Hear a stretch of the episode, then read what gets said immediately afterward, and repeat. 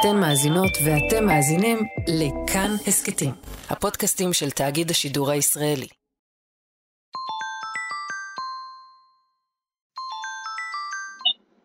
היי, מה קורה? אין לך סקייפ? לא, אני לא על סקייפ, אני על וואטסאפ, זה משנה? את מה קורה? באמצע משהו אני שומע שיש שם אנשים. הזמנתי לארוחת ערב. בואי נדבר כשיש לך זמן, זה ממש לא דחוף. לא, תספר לי, יש לי זמן. מה קורה? היי, אתם ואתן על חיות כיס, אני שאול אמסטרדמסקי. בסוף 2019, בין 7 בנובמבר ל-26 בדצמבר, הקלטתי את כל שיחות הסקייפ שהיו לי עם אימא שלי. באותה תקופה אני גרתי בארצות הברית, כי אשתי ואני היינו שם בלימודים, ואימא שלי גרה כאן, בישראל. ובאותה תקופה, אף אחד עוד לא ידע מה זה זום, לפחות אני לא ידעתי, ולכן השתמשנו בסקייפ. הקלטתי את כל השיחות שלי עם אימא שלי, כי אחרי 45 שנות עבודה, היא עמדה לפרוש לפנסיה. אה, בשביל זה אתה רוצה סקייפ, הבנתי. כמו שעשית על הרילוקיישן.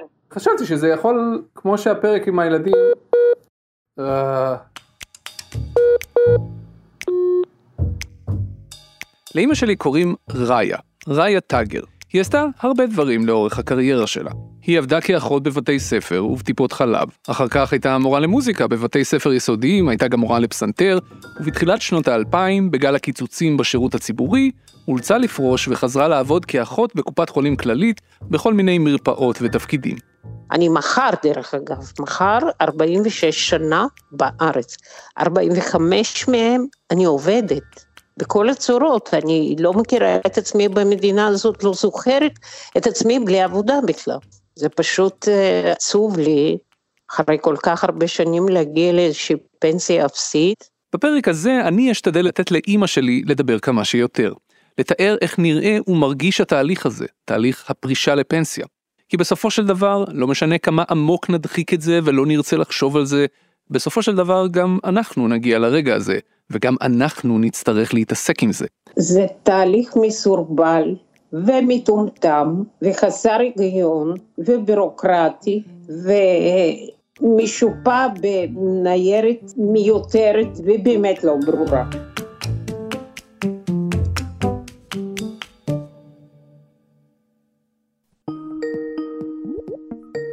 ארבעה ימים אחרי השיחה הראשונה בסקייפ, דיברנו שוב. אז את פורשת עוד חודש וחצי ויש לך מושג מה תהיה הפנסיה שלך? אז אייכלר יעשה לי את החישוב. אייכלר הוא אבי אייכלר, היועץ הפנסיוני שאימא שלי התייעצה איתו לפני הפרישה לפנסיה. הוא אמר בזהירות רבה, הוא אמר לי שאני אבין שזה לא מדויק, שזה יהיה בערך משהו בסביבות שלוש שבע מאות. ויש לי הרגשה שהמערכת הזאת עובדת בכוונה, יוצרת כזה סיבוך, שאנשים הלכו לבעלי מקצוע. יכול להיות שעם פנסיות ותיקות זה יותר פשוט, יש לי הרגשה שעם קרנות חדשות זה יותר מסובך. בואו נעשה בזה סדר שנייה. פעם היה עולם פנסיה אחר לגמרי. אלה שהיו קרובים לצלחת, כלומר עובדי המדינה והמגזר הציבורי, זכו לפנסיה תקציבית. ואלה שעבדו במקומות עבודה גדולים, כמו של ההסתדרות או פשוט עם ועד גדול, חסכו במה שנקרא היום קרנות הפנסיה הוותיקות. ומה שמשותף לשני אלה הוא שהעובדים ידעו מראש מה תהיה הפנסיה שלהם. המעסיקים שלהם הבטיחו שהם צוברים להם 2% על כל שנת עבודה, עד לתקרה מסוימת, כך שביום הפרישה הפנסיה שלהם תהיה 70% מהשכר האחרון. עולם הפנסיה הישן מת בהדרגה מאמצע שנות ה-90 ועד תחילת שנות ה-2000 מכל מיני סיבות. בשורה התחתונה, למי שהצטרפו לשוק העבודה מאז וחוסכים לפנסיה, כמוני וכמו רוב האנשים שמקשיבים לפרק הזה, אנחנו חוסכים בעולם פנסיה חדש. ובעולם החדש אין שום הבטחות לשום דבר. מה שצברתם, זה מה יש, וגם זה בערבון מוגבל. אימא שלי, בגלל שהקריירה שלה נחלקה לכמה חלקים, נמצאת רגל פה, רגל שם. קצת בעולם הפנסיה הישן, וקצת בעולם הפנסיה החדש. המוטיבציה שלי להקליט את אימא שלי פורשת לפנסיה נולדה בעקבות טופס שהיא שלחה לי בוואטסאפ. זה היה בתחילת נובמבר 2019, והטופס שהיא שלחה לי היה של קרן הפנסיה של חברת כלל. בהתחלה חשבתי שאולי בגלל ששפת האם שלה היא לא עברית, אז קשה לה עם הטופס. אבל לא. כל כך, כל כך לא. אני עכשיו מחזיקה את הטופס, יש פה גם היוון, בן אדם שלא הלך ליועץ פנסיוני, לא יכול לדעת מה זה יבוא. אם הוא עד 25 אחוז מקצבת זקנה לתקופה של שש שנים. זה באמת היה טופס בלתי אפשרי להבנה, לא משנה מה שפת האם שלכם, וזה בגלל שהוא לא היה כתוב בעברית, הוא היה כתוב בפנסיונית, שזו שפה שמעט מאוד אנשים מדברים. זה עוד לפני שראיתי 161 ששמעתי שזה יותר מסובך. מאיפה את יודעת שאת צריכה לעשות כל הדברים האלה? מי אמר לך את צריכה 161, את צריכה את הטופס הזה, איך את יודעת? תראה, בני היקר, מיום שאתה התחלת לעבוד בכלכליסט, לעסוק בכלכלה כתובה, אני מאוד התחברתי. אני פשוט מתמצאת הרבה יותר מאישה ממוצעת של בנות גילי בנושא הזה. שבוע אחר כך התקשרתי אליה שוב. הפעם תפסתי את אמא שלי באוטו. היא בדיוק הגיעה אל המקום שבו קבוצת תיאטרון החובבים שהיא חלק ממנה עושה חזרות. בשלב הזה היא כבר צללה עמוק לתוך הבירוקרטיה של הפרישה, וחזרה עם תובנה די מהממת. היי, מה? היי שאולי. מה נשמע? בסדר. סתם, אתה יודע, זה מדהים אותי כל פעם מחדש. אני באמת חושבת שצריך להיות מישהו, אוקיי, יועץ פנסיוני בסדר, אבל אני מתכוונת איזשהו גוף ציבורי, לא כאילו שזה כמו ללכת לרופא פרטי שאין מענה ציבורי. משהו כזה. לא, למה את חושבת שצריך להיות מישהו כזה? כי צריך להיות סדר, זה נורא בלאגן מה שקורה. אתה מבין? זה כאילו יד ימין לא יודעת מה עושה יד שמאל, אין שום קשר בין הגורמים. זה פשוט הזוי. הרעיון הזה של אימא שלי, שיהיה איזה גוף ציבורי שיעשה לאנשים סדר בפרישה שלהם, שיעזור להם להתמודד עם הטפסים ועם המושגים ועם קבלת ההחלטות עצמה, זה רעיון לא רע בכלל. לא רק לאוכלוסיות ספציפיות עם צרכים מיוחדים, אלא לכולם. תחשבו על זה שנייה. כשאתם פורשים לפנסיה, אתם צריכים להיות מסוגלים להתמודד לגמרי בעצמכם עם שלל גופים. המעסיק שלכם, ומס הכנסה, וביטוח לאומי, וגם גופי הפנסיה שלכם, יכול להיות שיש יותר מאחד, בהנחה שאתם בכלל יודעים מי גופי הפנסיה שלכם. ויכול להיות שיש לכם כמה סוגי פנסיה, מכמה מקורות, וכל אחד כזה רוצה טופס, וכל אחד כזה רוצה שהשני יביא לכם קודם את הטופס שלו. זה בלאגן מוחלט.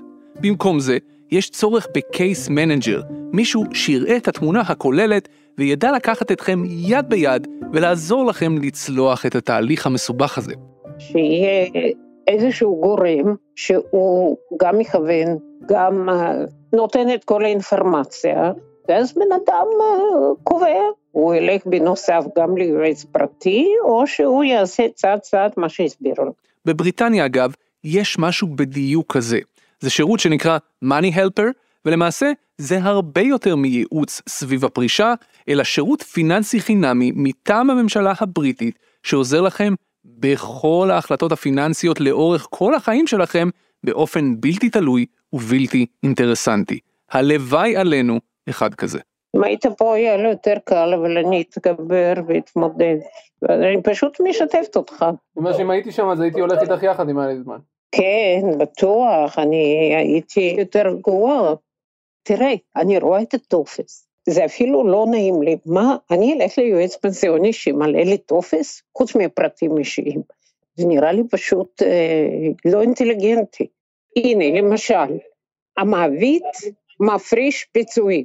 אז אני אומרת, אתם צריכים לכתוב לי, ואז הם אומרים, לא, זה לא אנחנו, זה קרן פנסיה. אני אומרת, איך קרן פנסיה? זה שלכם.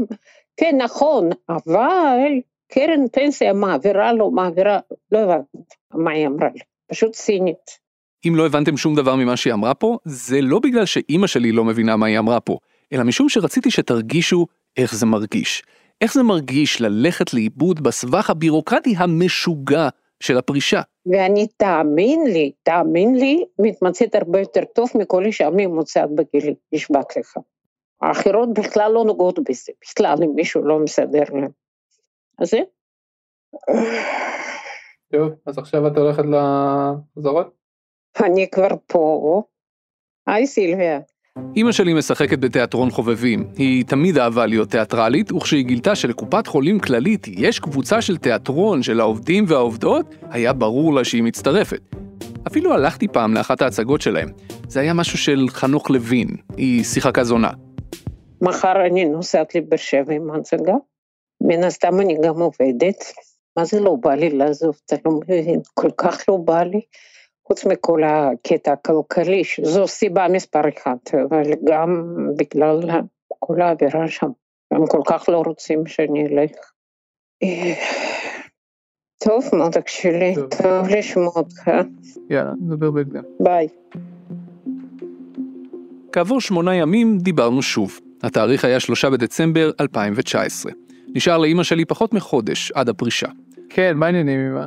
שאולי, מה קרה? מה קרה למי? אם אתה מתקשר, אני שואלת מה קרה. אה, כלום, פשוט לא הספקתי לדבר איתך אתמול, אז אמרתי שנתקשר.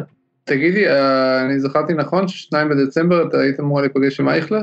אבי אייכלר, היועץ הפנסיוני שהמלצתי לאימא שלי לשכור את שירותיו לקראת הפרישה. תשמע, הוא כזה נחמד, הוא עושה רושם שהוא איש טוב כזה, נכון? הוא שלח לי טבלה, כי הוא אמר לי כל מיני אפשרויות. האפשרויות שהיא דיברה עליהן, אלה שהיועץ הפנסיוני יסדר לה בטבלה, הן אפשרויות שכל אחד מאיתנו, כשנפרוש מתישהו לפנסיה, נצטרך לבחור. כי במקום שהפנסיה תהיה משהו פשוט, הנה הפרטים האישיים שלי, הנה מספר חשבון הבנק שלי, פשוט תעבירו לי את הכסף כל חודש, הפנסיה היא משהו ממש מסובך. בפרישה עצמה, אתם תצטרכו לבחור באיזה מסלול אתם רוצים לפרוש. תצטרכו לבחור למשל כמה שנים במינימום לקבל את הפנסיה החודשית. חמש שנים, עשר, עשרים. אם תבחרו תקופה קצרה, הפנסיה תהיה גבוהה יותר, וגם להפך, שזה כמו בעצם להגיד לכם, נסו להעריך מתי תמותו. וכתוב, תשלום אחרון לא יעלה על גיל 87. זה כמו איזה גזר דין. מה אני מבינה מזה? שאסור לי לעבור 87. כאילו אני רואה את הדדליין של החיים. אבל רגע, יש עוד מהטוב הזה. אתם גם תצטרכו להחליט כמה אחוזים מהפנסיה שלכם תרצו להשאיר לבני הזוג שלכם אם תמותו לפניהם. שזה כמו לשאול, את מי אתם אוהבים יותר, את עצמכם או אותם? ככל שתשאירו להם יותר, כך לכם יהיה פחות. ולהפך, איזה כיף זה לפרוש לפנסיה, אה? מוי כיף. אתה בכוונה מסתיר את המצלמה? כעבור שבוע התקשרתי לאמא שלי שוב. אנחנו כבר ב-11 בדצמבר, חמישה ימים לפני יום הולדת 67 של אמא שלי, ושלושה שבועות לפני הפרישה. דרך אגב, רציתי להגיד לך שראיתי אותך אתמול בשידור, אתה התגלחת? כן. זה כל כך מתאים לך, כל כך הולם לך, הרבה יותר מזיפים. טוב. עושה אותך גם יותר צעיר. אבל לא בשביל זה התכנסנו כאן, בואו נדבר על פנסיה. אז ככה, אז הוצאתי מתיבת דואר השבוע מכתב מהמבטחים. מהמבטחים נשארו לי פחות מ-100 שקל פנסיה על שבע שנות עבודה של פעם במשרד הבריאות. זה מה שנשאר לי. לפני שהיא הייתה מורה, אמא שלי עבדה במשרד הבריאות בתור אחות במקומות ובתפקידים שונים. זה היה בחלק הראשון של שנות ה-80. אז, בתקופה ההיא, חוץ מהמסלול של פנסיה תקציבית, היה מסלול נוסף. קראו לזה קרנות הפנסיה הוותיקות. כלומר, אז לא קראו להם הוותיקות, כמו שלמלחמת העולם הראשונה אף אחד לא קרא הראשונה עד שהגיעה השנייה. בכל אופן, קרנות הפנסיה הוותיקות היו גם הן פנסיה בטעם של פעם. העובדים שם לא באמת חסכו, אלא צברו זכויות. על כל שנת עבודה, המעסיק התחייב לצבור להם עד 2% לפנסיה, עד לרמה של 70% מהשכר האחרון. אמא שלי עבדה שם 7 שנים, אז היא צברה בערך 14%. זה לא המון, אבל בפרישה, כשאין שום הכנסה אחרת, כל 100 שקלים קובעים. חוץ מזה, הייתי השבוע בביטוח לאומי. כבר אה, בערך אה, חודש, חודש וחצי, אני מנסה למלא טופס שהוא הוא, הוא נראה פשוט למדי. אבל מה, יש שם סעיף שצריך למלא מקומות עבודה. ואז התברר שבביטוח לאומי יש מתקן שעל ידי לחיצת כפתור פשוטה אפשר להוציא פירוט. באתי לפקידה ואמרתי, הנה, עכשיו יש פה את כל הפירוט. היא אמרה, לא, אין דבר כזה. את צריכה לציין בטופס. אבל זו מידע שלכם, מאיפה אני לוקחת את המידע? מה שאני אכתוב בטופס, זה מה שאני עכשיו הוצאתי פירוט. לא היא אמרה, אלו הכללים, תמלא את הטופס. רגע, יש עוד. הם פתוחים פעמיים בשבוע אחר הצהריים. יושבת פקידה, אין איש על ידה. ואז אני אומרת, אה, גברת תקשיבי לי, אני רוצה לשאול אותך פה לגבי מילוי, ואז גברת אומרת לי ככה, אני עכשיו לא עונה לשאלות של קצבת זקנה, אני אומרת, אבל כתוב פה מחלקת גמלאות. ואז היא אומרת, נכון, אבל עכשיו אני עונה על שאלות של מזונות ונפגעי עבודה. תבואי מחר בבוקר, אני אענה לך לשאלות של גמלאות. לאמא שלי היו עוד סיפורי ביטוח לאומי, אבל נראה לי שהבנתם את הכוונה, אז אני אחסוך מכם את היתר. תני לי תמונת מצב עד כאן, איפה הדברים עומדים? מה חסר? מה, מה יש? האמת היא שהדברים עומדים באותה נקודה שהיו בערך לפני חודשיים, זאת אומרת, בשום נקודה. זה פשוט uh, עצוב לי, אחרי כל כך הרבה שנים להגיע לאיזושהי פנסיה אפסית, וזה רק מחזק, שכמה שפחות צריך לעבוד במקומות פרטיים. כאילו, כל כך לא חושבים על פנסיה בגילאים צעירים, ואחר כך, ביום הדין, פתאום תופסים את הראש ואומרים, אלוהים אדירים, עבדתי כל השנים, זה מה שאני אקבל. לאן הלכו החיים האלה? לאן רצתי? אבל זה כבר אי אפשר לשנות, זה לקח uh, קדימה. אני יודע שזה נשמע קצת מוזר, אז תנו לי שנייה לתרגם את זה. אימא שלי מגיעה מדור שבו מי שעבדו במגזר הציבורי או בחברה עם ועד עובדים חזק, להם היה סידור כלשהו לפנסיה. למרבית העובדים האחרים במשק, אלה שעבדו במקומות פרטיים, כמו שאימא שלי קוראת לזה, לא היה דבר. ואני לא מגזים, לפי נתונים של הלשכה המרכזית לסטטיסטיקה, לשני שלישים מבני ובנות הדור ההוא לא היה שום סידור פנסיוני. מי שהצליחו לקנות דירות, קנו. מי שהצליחו לפתוח לעצמם קופות גמל, פתחו. כל היתר, שביטוח לאומי והילדים שלהם יעזרו להם. ולמה זה היה ככה? כי מי שהיה קרוב לצלחת דאג לעצמו, וכל האחרים פשוט לא חשבו על הפנסיה, בדיוק כמו שאימא שלי אמרה, זה פשוט לא משהו שאנשים בני 20 וקצת נוטים לחשוב עליו. יכול להיות שכל המצב הזה משפיע עליי, יכול להיות. בוא נגיד אה, סוג של משבר של יציאה לפרישה הוא, הוא, הוא לא קל לי. הוא בכלל לא קל לי לדעת שזה מתקרב עוד אה, שבועיים וחצי. אני מקווה שסגרת שם את המיקרופון כאן. לא עניתי. ואני, אתה יודע מה, אני מתלבטת, כי כמו, לי, כמו לכל אחד אחרת, רוצים לעשות לי מסיבת פרידה. אז באתי למנהלת שלי ואמרתי, תקשיבי, אני לא רוצה את המסיבה הזאת. אני פשוט אפגש בנפרד עם אחיות באיזה בית קפה, ואחר כך אני אפגש עם הצוות רופאים שהם פשוט מדהימים אחד אחד כלפיי. פה זה באמת כבר נהיה אישי מדי, אז הפעם כן הפסקתי את המיקרופון. ב-16 בדצמבר אימא שלי חגגה יום הולדת. יום הולדת של רגשות מעורבים. שלושה ימים אחר כך דיברנו שוב. מה מתקדם עם הפנסיה? לא מתקדם. אני קיבלתי רק אס.אם.אס מביטוח לאומי ש... שאושרה לי בבקשה. אני אתחיל לקבל בזמן ב-28 לינואר. את הקצבת זקנה? אוי, גם אתה עם המילה הזאת פשוט מכניס לי קטגוריה של, של באמת זקנה, ואני לא שם. עכשיו, אני עם ותק של אחות 24 או 25 שנה, לקבל שלוש וחצי בערך. זה לא יאומן, תגיד לי. רגע, שלוש וחצי זה התקציבית או שזה השלך? פה, מכללית. אבל יש לה גם התקציבית. כן, אבל כמו שאני אומרת, תקציבית, תקציבית היא קטנה, זה, זה 4,000 שקל, אה, משהו כזה. תראה, זה לא זה ופלוס זה. אני כן אשלם איזה מס, הוא אמר.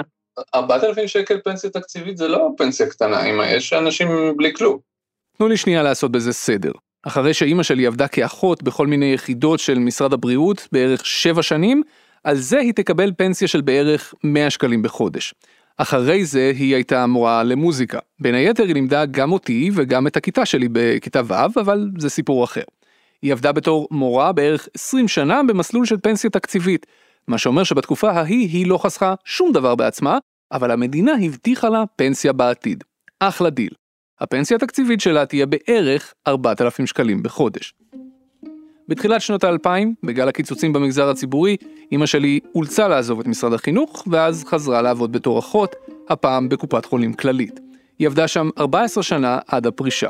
על השנים האלה היא צברה פנסיה של 3,500 שקלים בחודש בערך. מהסכום הזה היא צריכה לשלם מס, מס הכנסה של 800 שקלים בחודש, משהו כזה, מה שאומר שהפנסיה הכוללת שלה היא בערך 6,700 שקלים בחודש. זה לא המון. אמא שלי לא פרשה בגיל 62, אלא משכה עד גיל 67. היא עשתה את זה כי זה הגדילה את קצבת הזקנה של הביטוח הלאומי בחמישה אחוזים כל שנה, עד שהיא הגיעה לקצבה של 2,700 שקלים בחודש. אז בסך הכל, אנחנו מדברים על 9,400 שקלים בחודש בערך. וזהו. מצד אחד, זה לא עוני, ממש לא עוני, מצד שני, זה לא המון. לשם השוואה, זה משמעותית פחות מהשכר הממוצע במשק, שעומד על יותר מ-11,000 שקלים בחודש. ואימא שלי אמנם לא הייתה מוכנה להגיד לי בשום אופן מה היה גובה ההכנסה שלה בזמן שעבדה, אבל הפנסיה היא כנראה משמעותית פחות מזה, בטח אם מביאים בחשבון שעות נוספות והכנסה ממקומות עבודה נוספים שעכשיו נעלמו. מה שאומר שאימא שלי חוותה ירידה של כמה עשרות אחוזים ברמת החיים בפנסיה, משהו שצפוי לקרות לרוב מעמד הביניים.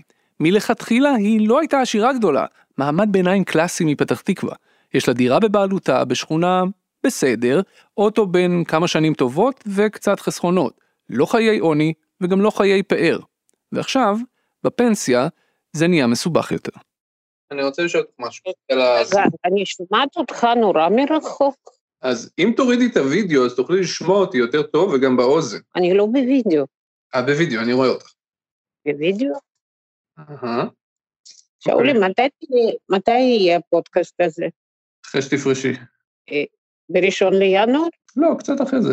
אה. תפרשי, תספרי לי איך בפנסיה, ואחרי זה אני אכין מזה משהו. אה, שאני אספר לך איך בפנסיה כלכלית או איך בפנסיה בכלל. בכלל. בסדר. טוב, נדבר. אוקיי, מותק, שמחתי מאוד לשמוע. ב-26 בדצמבר, ימים ספורים לפני שהיא אמורה לפרוש סופית לפנסיה, התקשרתי לאימא שלי שוב. אני בגני תקווה, עוד אה, פחות משעה יש לנו הצגה. היום בצי וגאולה מגיעות. יופי. אז אה, עבדת בעצם את היום האחרון כבר? לא, עוד שלושה ימים, עד 31 לחודש. אתה יודע, אני קצת ככה במשברון של לעבור את המחסום הזה, זה כמו לעבור לצד השני, משהו כזה.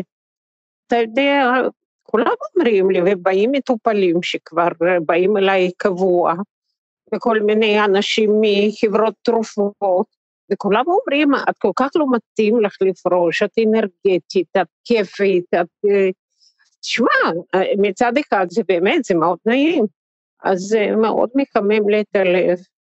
מצד שני, זה קצת מפחיד אותי.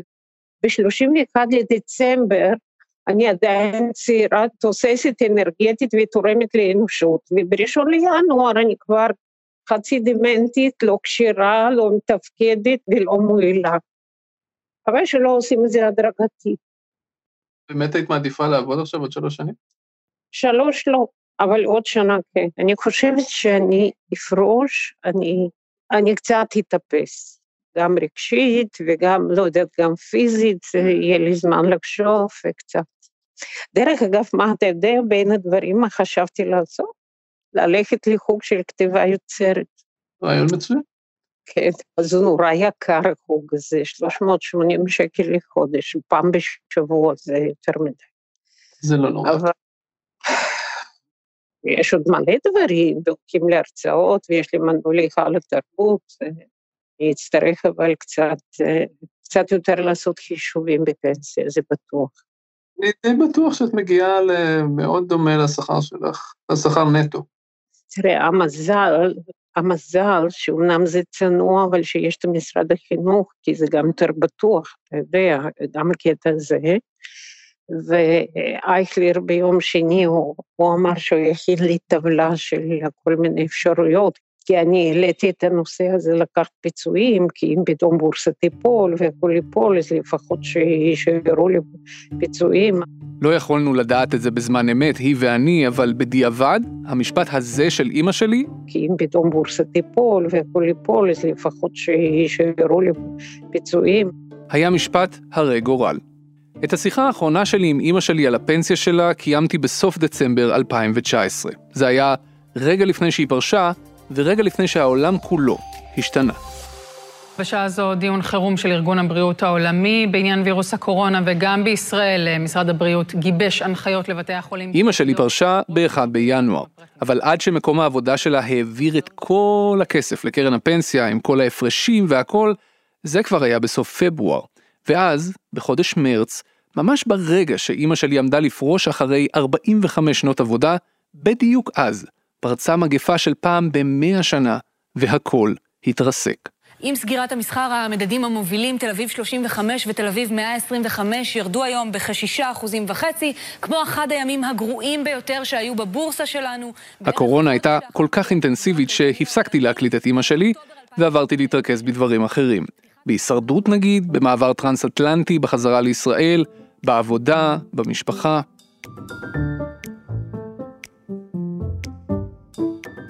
חלפו שלוש שנים, מיליון דברים קרו. ואז, ממש לפני כמה שבועות, בדצמבר 2022, אימא שלי חגגה 70. ואני פתאום נזכרתי בהקלטות האלה ששוכבות לי איפשהו ולא קורה איתן כלום. אז חזרתי אליהן וערכנו אותן, וכשהפרק היה מוכן, נסעתי לבית של אימא שלי בפתח תקווה, והשמעתי לה את עצמה פורשת לפנסיה. איך זה עושה לך להרגיש לשמוע את זה? מסתבר שיש חיים אחרי פנסיה, נכון שהיה לא פשוט מההתחלה. אה, הכי מסובך היה לי שסוף סוף במרץ שאני הגשתי בקשה, אחרי שעיכבו לי במשאבי אנוש את כל הכספים ולא נתנו בזמן, התחילה הקורונה והייתה נפילה בבורסה. וזה חתך לי את הפנסיה המשמעותית ביותר. ועם כל זה שחששתי שהיא קטנה, היא התכווצה עוד יותר. מה שאני מקבלת, אני אקבל עד יומי האחרון. למדתי להסתדר עם זה. בואו נפרק את זה שנייה. כשהקורונה התחילה, הממשלות סגרו את הכל. אנשים הסתגרו בבתים, אנשים מעל גיל 60 הוגדרו פתאום אוכלוסיית סיכון שאסור לה להוציא את קצה האף מהבית. ואם זה לא הספיק, יש גם את הבורסות. אמא שלי הגישה את הבקשה לקבל את קצבת הפנסיה שלה בתחילת חודש מרץ 2022. הגשתי מתחילת מרץ, הייתי אמורה לקבל ב-25 לחודש הבא, ואז קרה מה שקרה עם בורסה. מתחילת מרץ ועד לסוף אפריל, הבורסות ברחבי העולם, גם כאן בישראל, צנחו בערך ב-30 אחוזים. זו הייתה אווירה מטורפת של סוף העולם. ואז, בדיוק בדיוק אז, קרן הפנסיה הייתה צריכה לחשב לאימא שלי איזו פנסיה חודשית היא תקבל על בסיס הכסף שהיא הצליחה לחסוך. רק שהסכום הזה, הכסף שהיא חסכה, התכווץ בבורסה במהירות, ואיתו גם הפנסיה שלה. איך זה הרגיש לך אבל לראות שאת עבדת כל השנים וחסכת כל השנים והגעת לאיזשהו סכום ואת כבר חושבת שזה הולך להיות אוקיי מהסכום הזה עכשיו יגזרו את הפנסיה שלך ואז בבת אחת בחודש אחד את רואה את זה נופל בהרבה אחוזים איך, איך זה הרגיש. אכזבה נוראית, אכזבה, תסכול, אי ודאות, חוסר ביטחון כלכלי. ישבתי וחישבתי עד, ל, עד לשקל האחרון כל ההוצאות. זה פשוט מעצבן, כי השאלה, אז למה עבדתי כל כך הרבה שנים? גם אני וגם אנשי מקצוע המלצנו לאימא שלי לנסות לנשוך שפתיים. לא למשוך את כספי הפנסיה בינתיים, לחכות שהבורסה תתאושש. היא ביטלה את בקשת משיכת הכסף והמתינה. והמתינה והמתינה. היא חיה על קצבת הביטוח הלאומי ועל הפנסיה התקציבית שלה, זו שלא נפגעת בגלל הירידות בבורסה, וגם על קצת חסכונות אחרים, וחיכתה. בינתיים, אחרי שאנשים הבינו שסוף העולם לא באמת הגיע, הבורסות התחילו להתאושש. בין מרץ לאוגוסט 2020 הבורסה עלתה בערך ב-20%. זה לא החזיר את זה לרמות שזה היה לפני הקורונה, אבל בשלב הזה היא כבר לא יכלה להחזיק יותר כלכלית, והגישה בקשה למשוך את הפנסיה. עד יומה האחרון, הסכום שהיא תקבל יהיה נמוך יותר ממה שהייתה מקבלת, לו הייתה פורשת בסך הכל חודש קודם לכן. זו המשמעות של עולם הפנסיה החדש. זו המשמעות של להיות חשופים לבורסה. אמא שלי היא בתפר, יש לה גם קצת פנסיה תקציבית וקצת פנסיה שנמצאת בבורסה. היא גם מהעולם הישן וגם מהעולם החדש. עבור מי שהתחילו לחסוך לפנסיה רק בשנות האלפיים, כמוני למשל, מחכה רק החלק המסוכן. ומה עכשיו? אחרי שצלחה את הקורונה ואת הבורסות, ואחרי שהיא תוששה נפשית מהמעבר מ-1 ל-0, לפני חודשים ספורים ממש, אמא שלי חזרה לעבוד. במשרה חלקית, ועדיין, גם בתוך הפנסיה, היא רוצה להמשיך לעבוד. אני עובדת עם רופא עור פעם בשבוע, אני נהנית מזה, זה רופא עור שעבדתי איתו גם בעבר. זה כמובן לא מספיק. אני עובדת, קודם כל, בגלל שאני אני צריכה תוספת הכנסה. מפני שעם כל היוקר המחיה והוצאות לא צפויות והוצאות בריאותיות, אין מה לעשות, עושים סדר, סדר עדיפות, ואני אמשיך לעבוד כל הזמן שאני אוכל. אגב, מי שיוצא לפנסיה אבל רוצה להמשיך לעבוד, מסתכן שקצבת הזקנה שלו מהביטוח הלאומי תיפגע. אם למשל אמא שלי הייתה יוצאת לפנסיה ולמחרת מוצאת מקום עבודה פרטי וממשיכה לעבוד שם באותו שכר בדיוק, היא לא הייתה זכאית לקצבת זקנה בכלל. אם היא הייתה עובדת בחצי משרה ועושה נניח 7,000 שקלים בחודש, אז היא הייתה מקבלת קצבת זקנה חלקית בלבד. רק מגיל 70 אנשים יכולים להמשיך לעבוד ולקבל את מלוא קצבת הזקנה, לא משנה מה. טוב לי שאני עובדת כי אני מרגישה שאני תורמת, אני מעורכת, צריכים אותי. אני אוהבת להדריך אנשים למה שאני עושה שם. אני נמצאת בין האנשים, זה טוב, זה טוב מזווית חברתית, זה, זה, זה מחזיק אותי צעירה יותר, זה מחזיק אותי חיונית יותר. אני חושבת שבהחלט צריכים לעלות גיל הפנסיה. גם בקרב החברים שלי, אנשים עובדים, אנשים בני גילי שאני מכירה ממשיכים לעבוד ונהנים מזה. לפני סיום אמרתי לאימא שלי שהרבה אנשים מקשיבים לפרקים של חיות כיס, אז יש לה עכשיו הזדמנות להעביר איזה מסר שחשוב לה. מי שהיה רגיל רק לעבוד, פשוט לדעתי חייב להתחיל לעשות משהו עוד לפני הפרישה. מפני שלפרוש לריק ולהתחיל לחשוב מה עושים עכשיו, זה באמת מדרדר את הבן אדם גם מבחינה מנטלית וגם מבחינה גופנית. אמרתי חיובי עכשיו. זה היה חיובי? אה, חיובי היא שאני אישית, אני אישית מרגישה אישה מאושרת. אני באמת מאוד פעילה עם כל העיסוקים. ואם רוצים אפשר אה, בכלל מהבוקר עד הערב להיות עסוקים. מוקפת אנשים אהובים ואוהבים, אה, מספיק חיובי. כן.